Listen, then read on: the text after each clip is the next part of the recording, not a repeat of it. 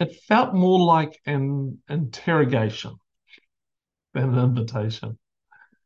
Um, questions just seemed to pour out and demanding, angry, harsh questions that sent me into like a state of frigid shock.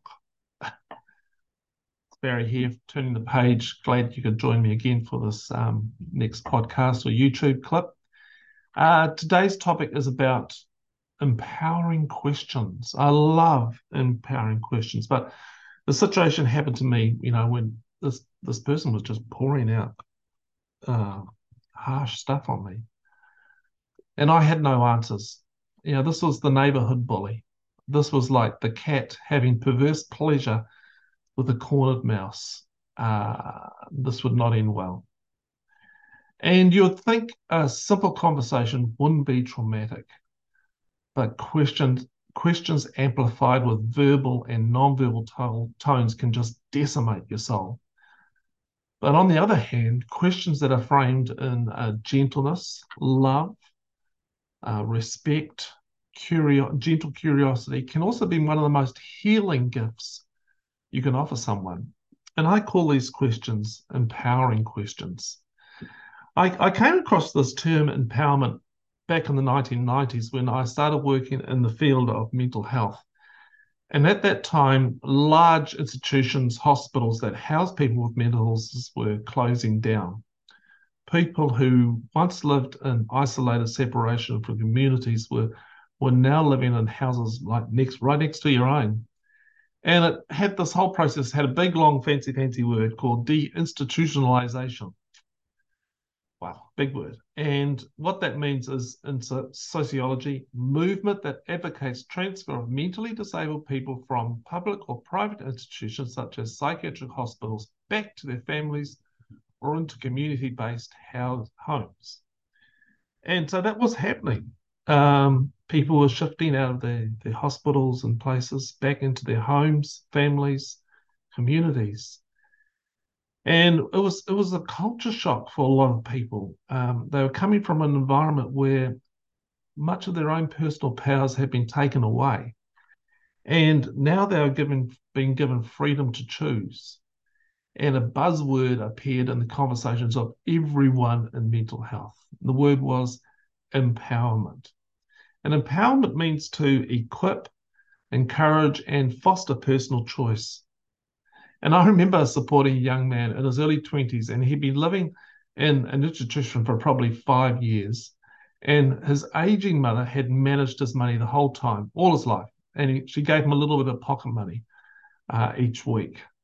And um, imagine yourself as a um, young 20, 20 year old um, person and your mother managing your finances and just giving you a bit of pocket money.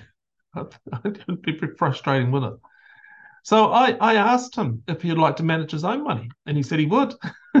so he and I began uh, the slow, empowering process of like opening a bank account, a completely foreign idea to him. Uh, we also talked about his budgeting. Um, and we talked about it with his mother, and she was furious. She believed he was totally incapable of managing money. So she actually withdrew him out of um, the su- support that I was giving him. And I can't tell you the rest of the story because I simply don't know. Um, but I did think this this lady is getting on in years.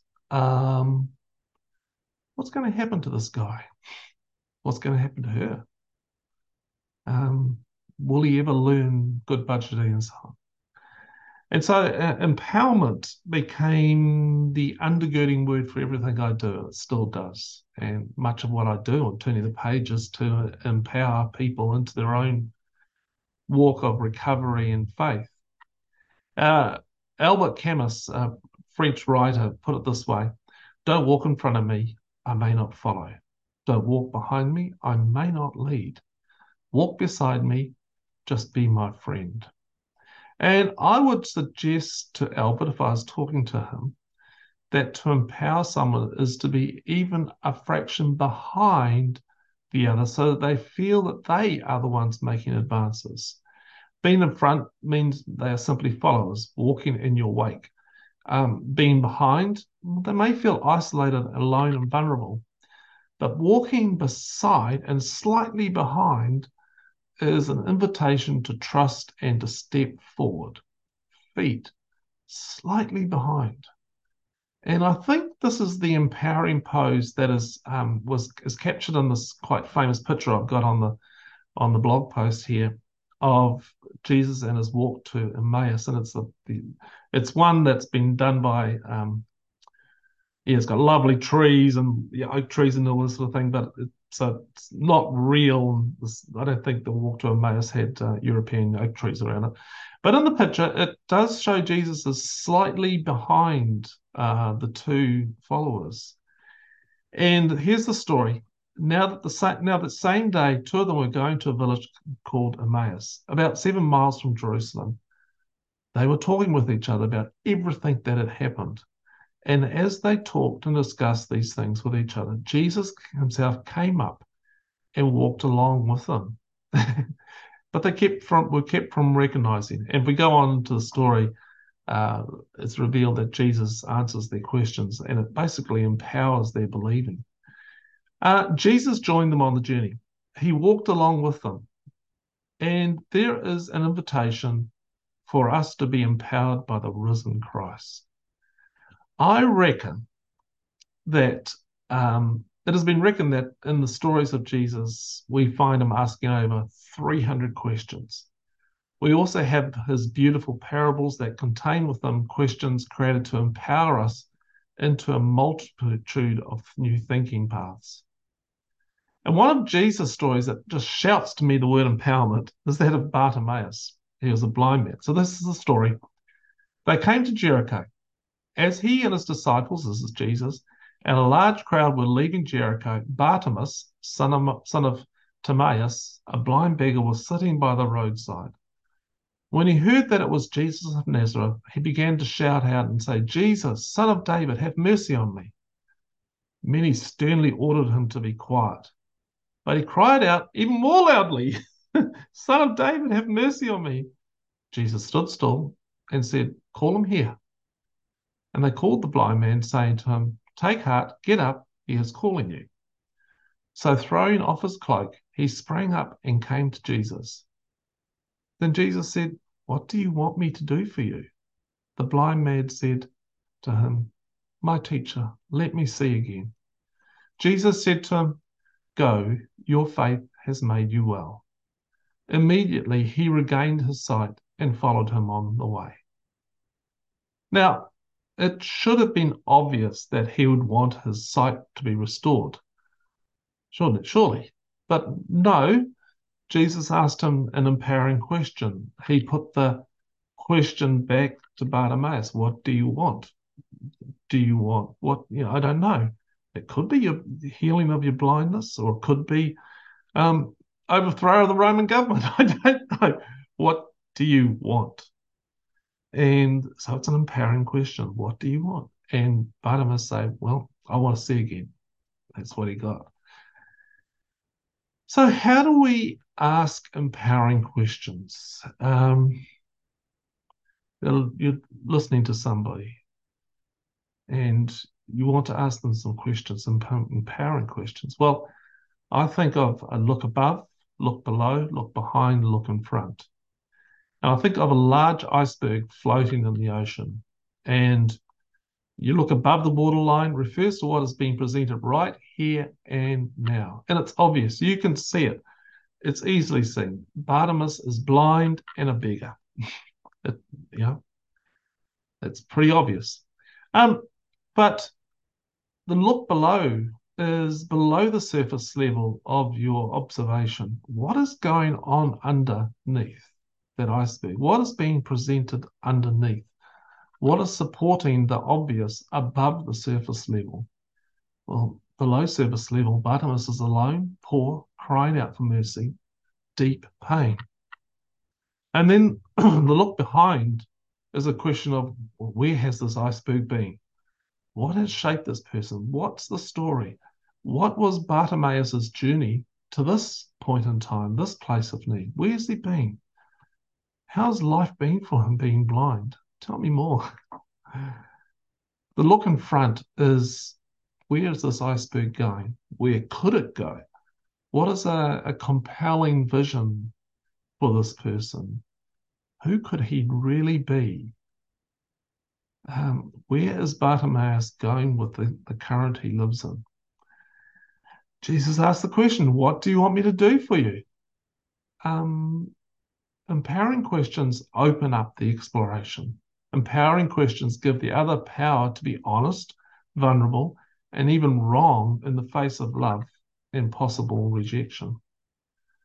See, I believe that all of us want to be known, explored, discovered, and touched. There is something deep within that needs presence more than problem solving. I want first things first.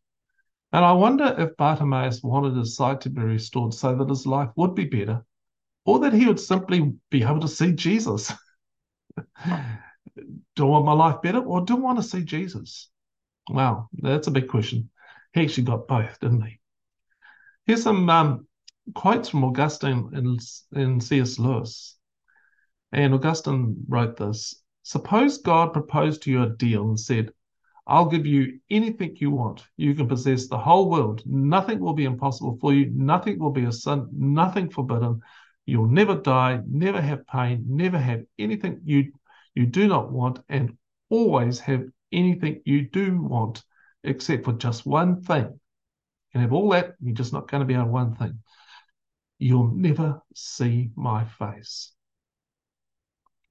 Augustine closed with a question Did a chill rise in your hearts when you heard the words, You'll never see my face? That chill is the most precious thing in you. That is the pure love of God. Number two, uh, put first things first and we get second things thrown in. Put second things first and we lose both first and second things. C.S. Lewis. So those are some really deep, empowering questions. Um, and what they do is they discern with a gentle curiosity what is first and what is second. What is it you most want? Restoration of sight? A better life now? or to be in control when all seems to be mystery and fog. I like to ask empowering questions because they reveal that kind of Emmaus walk that I am part of with others. So here's a question What's it like being you? I'm curious. you can email me. Uh, there's a, a, link to my email in the show notes below, but it's barry at turningthepage.co.nz. Here's some quotes. The quality of your life is a direct reflection of the quality of the questions you are asking yourself. Anthony Robbins. Christianity is one beggar telling another beggar where he found bread. D.T. Niles. When we become quiet enough to let, let go of people, we learn compassion for them. We can be people, be with people in their hurt and need. We can speak a word out of our inner silence that will set them free. Richard Foster. When we ask, honestly ask ourselves which person in our lives means the most to us, we often find that it is those who, instead of giving advice, solutions, or cures, have chosen rather to share our pain and touch our wounds with a warm and tender hand. Henri Nouwen. The most important thing in communication is hearing what isn't said. Peter Drucker. Learn to respond to others with honest, open questions instead of counsel or corrections. With such questions, we help each other, we help hear each other into deeper speech. Parker Palmer. When you speak to me about your deepest questions, you do not want to be fixed or saved. You want to be seen and heard, to have your truth acknowledged and honored. Parker Palmer. Good work is relational, and its outcomes depend on what we are able to evoke from each other. Parker Palmer. It is usually most helpful to ask questions that are more about the person than about the problem. Parker Palmer. And the last quote there are questions which illuminate, and there are those that destroy. We should ask the first kind. Isidore Rabi. Questions. How does it feel when someone asks you a deep, empowering questions? Two, what would it take for you to learn to ask empowering questions? Three, what is it you most need right here and right now? So here's an empowering question. How'd you find this post? Did it stir something up in you? Are you challenged? Are you um, encouraged to take another step? Uh, what did it do in you? I would really like to hear. You can email me, barry at turningthepage.co.nz. Uh, leave a comment in the comments below. Um, if you found it really helpful, share this post with others. it would be good too.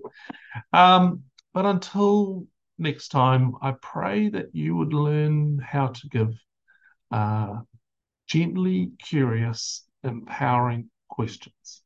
Okay, bye.